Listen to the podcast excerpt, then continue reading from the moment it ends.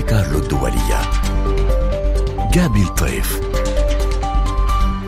جوليان كورسون المدير التنفيذي لجمعية الشفافية الدولية في لبنان ضيف مونتي كارلو الدولية جوليان كورسون تحياتي وأهلا بك في مونتي كارلو تحية لحضرتك وللمستمعين جوليان كورسون صدر عن جمعية الشفافية الدولية في لبنان. نتائج مؤشر مدركات الفساد في لبنان لعام 2023 وتعكس اتجاها متراجعا مستمرا. حدثنا عن هذه النتائج التي تبدو كارثية هذا العام بالنسبة للتراجع عن العام الذي مضى. نعم نعم. أه، مثل كل سنة منظمة الشفافية الدولية أه، تنشر مؤشر مدركات الفساد في العالم كله ويتم قياس أه، مدى انتشار الفساد في القطاع العام في 180 دولة.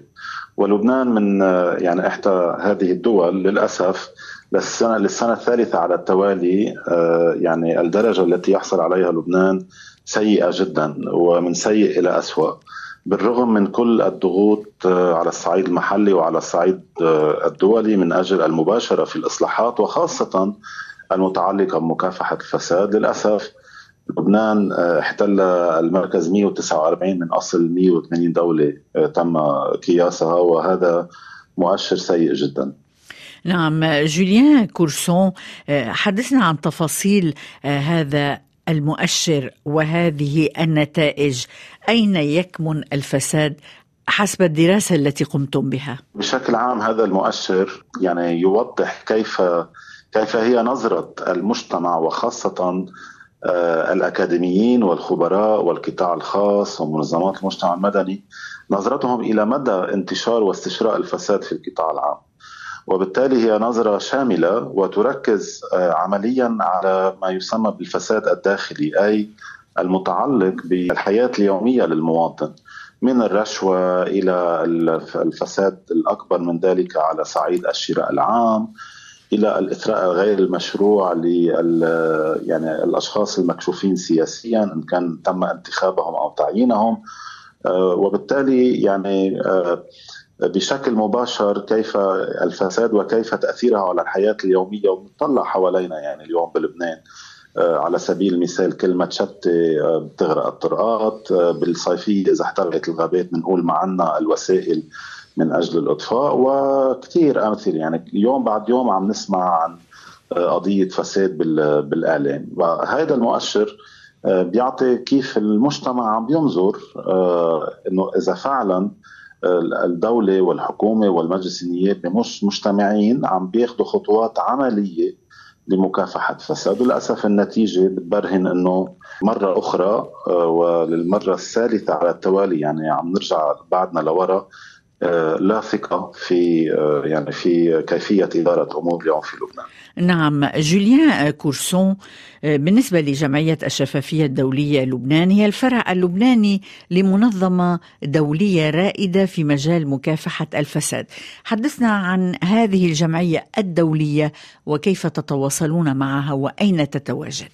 يعني مثل ما تفضلت وذكرتي حضرتك منظمة الشفافية الدولية السكرتاريا آه، حاليا متواجدة في برلين وهي حركة دولية وبالتالي نحن أعضاء في هذه المنظمة بالإضافة إلى أكثر من 100 بلد آه، أعضاء في في هذه المنظمة. نجتمع آه، على الأقل مرة سنوية وكل سنتين ننتخب أعضاء مجلس إدارة هذه الحركة وهذه المنظمة الدولية. هنالك طبعا تنسيق آه، إن كان على الصعيد الإداري لأنه آه، لحتى نكون آه، الفرع الوطني هنالك معايير تتعلق بالاداره حوكمة الجمعية على الصعيد المحلي والإدارة المالية وهنالك أيضا تنسيق على الصعيد السياساتي إذا جاز التعبير وكيفية المساهمة في الإصلاحات التي تتعلق بمكافحة الفساد إن كان على الصعيد الدولي وخاصة على صعيد اتفاقيات دولية على صعيد الأمم المتحدة أو الإقليمي على صعيد الاتفاقيات الإقليمية في الشرق الأوسط وشمال أفريقيا وأيضا وأيضا على الصعيد المحلي.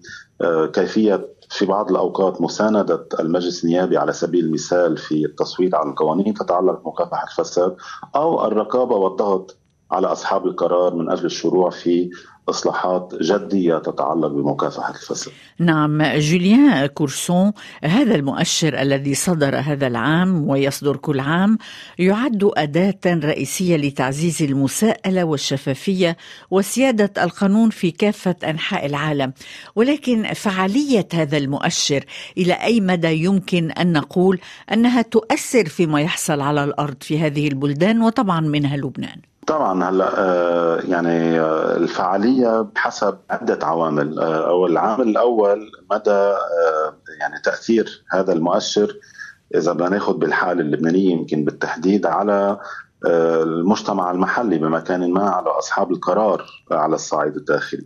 للأسف يمكن على الصعيد الداخلي التأثير نسبيا خفيف لسبب كثير بسيط إنه في عدة أمور اليوم وعدة أولويات بلبنان خاصة اليوم مع الوضع الأمني اللي عم نقطع فيه والوضع النقدي والاجتماعي ولكن طبعا له تأثير بشكل أو بآخر على أصحاب القرار، ليش؟ لأنه كثير من المنظمات الدولية وخاصة الممولين الدوليين من البنك الدولي إلى صندوق النقد إلى الاتحاد الأوروبي يعني كل الأطراف الدولية ترتكز على هذا المؤشر في مختلف بياناتها واجتماعاتها بمكان ما لا, لا تقول للدولة اللبنانية أنه بالرغم من كل هل يمكن الحركة اللي عم بتقوموا فيها لهلأ النتيجة بعد ما عنا كثير نتائج عملية ترتقي إلى ما يعني ينظر إليه المجتمع في لبنان وينتظره.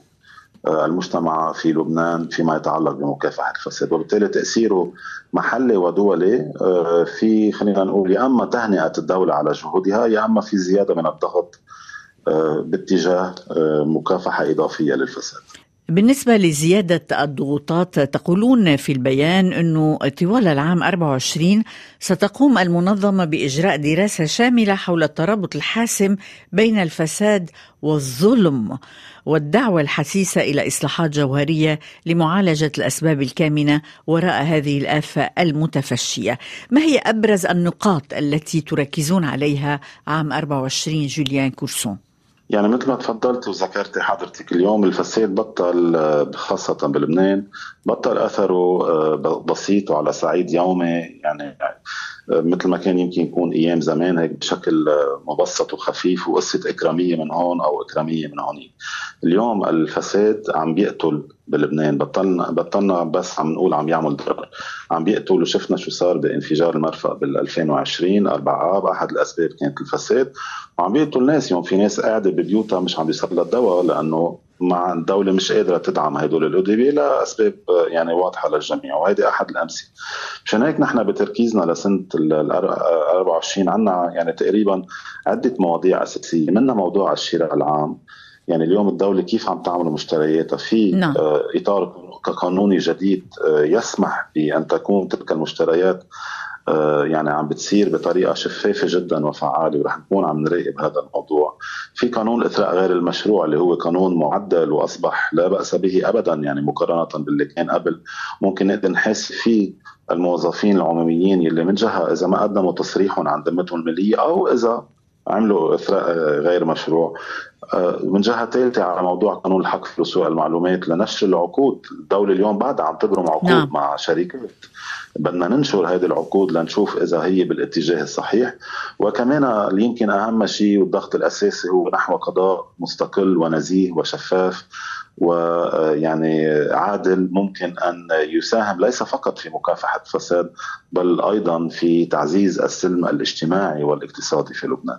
جوليان كورسون هل عندك أرقام بالنسبة للدول التي تعاني من الفساد من ال 180 دولة التي عملتم عليها نعم مثلا هنالك إذا بدي أخذ المنطقة الشرق الأوسط وشمال أفريقيا آه، مثلا الأردن بموقع متقدم عن لبنان، الإمارات العربية المتحدة نفس الشيء آه، حتى المغرب بوضع أفضل من لبنان.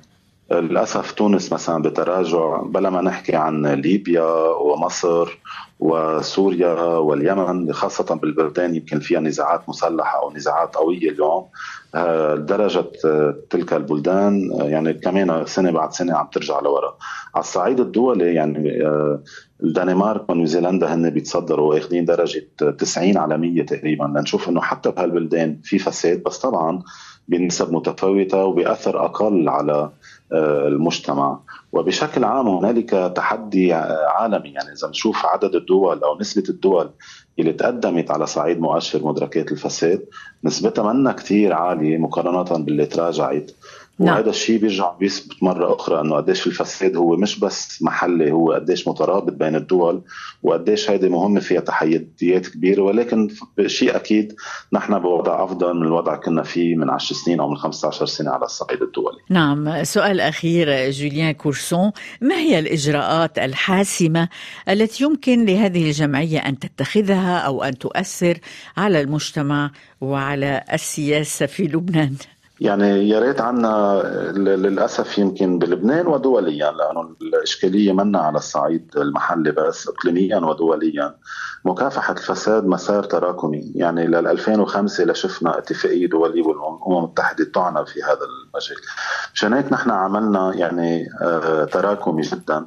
آه، طبعا فعال بكثير من الأماكن ولكن إن شاء الله يمكن الوضع السياسي للبلد إذا تحسن مع انتخاب رئيس وتعيين حكومة وخاصة حكومة تتسم بالنزاهة ويكون فيها وزراء معروفين إنه هن يعني عندهم تاريخ مشرف بما يتعلق بالشفافية والنزاهة. ويقوموا بهذه الإصلاحات. ساعتها دورنا رح يكون بعد فعال وفعال أكثر من أجل المضي قدما في الإصلاحات وإن شاء الله نوصل لوضع أفضل من نحن فيه اليوم بلبنان. جوليان كورسون المدير التنفيذي لجمعية الشفافية الدولية في لبنان شكرا لك من مونتي كارلو الدولية. شكرا جابي وشكرا مونتي كارلو.